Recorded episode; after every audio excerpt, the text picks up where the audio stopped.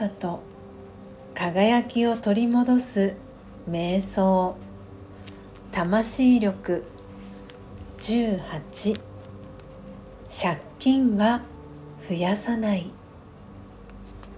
人があなたに対して突然思ってもみない怒りをぶつけてきた時あなたはどうしますか？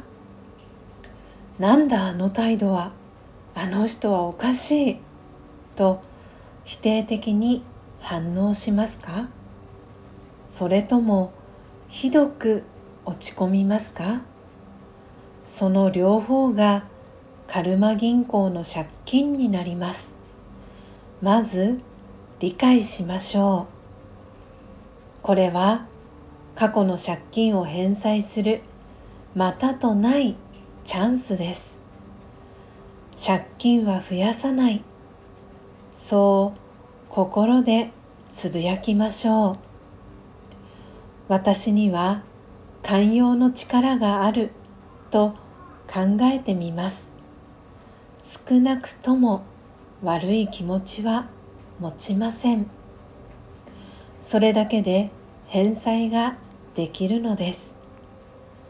穏やかに対応し相手の怒りが収まれば貯金になります。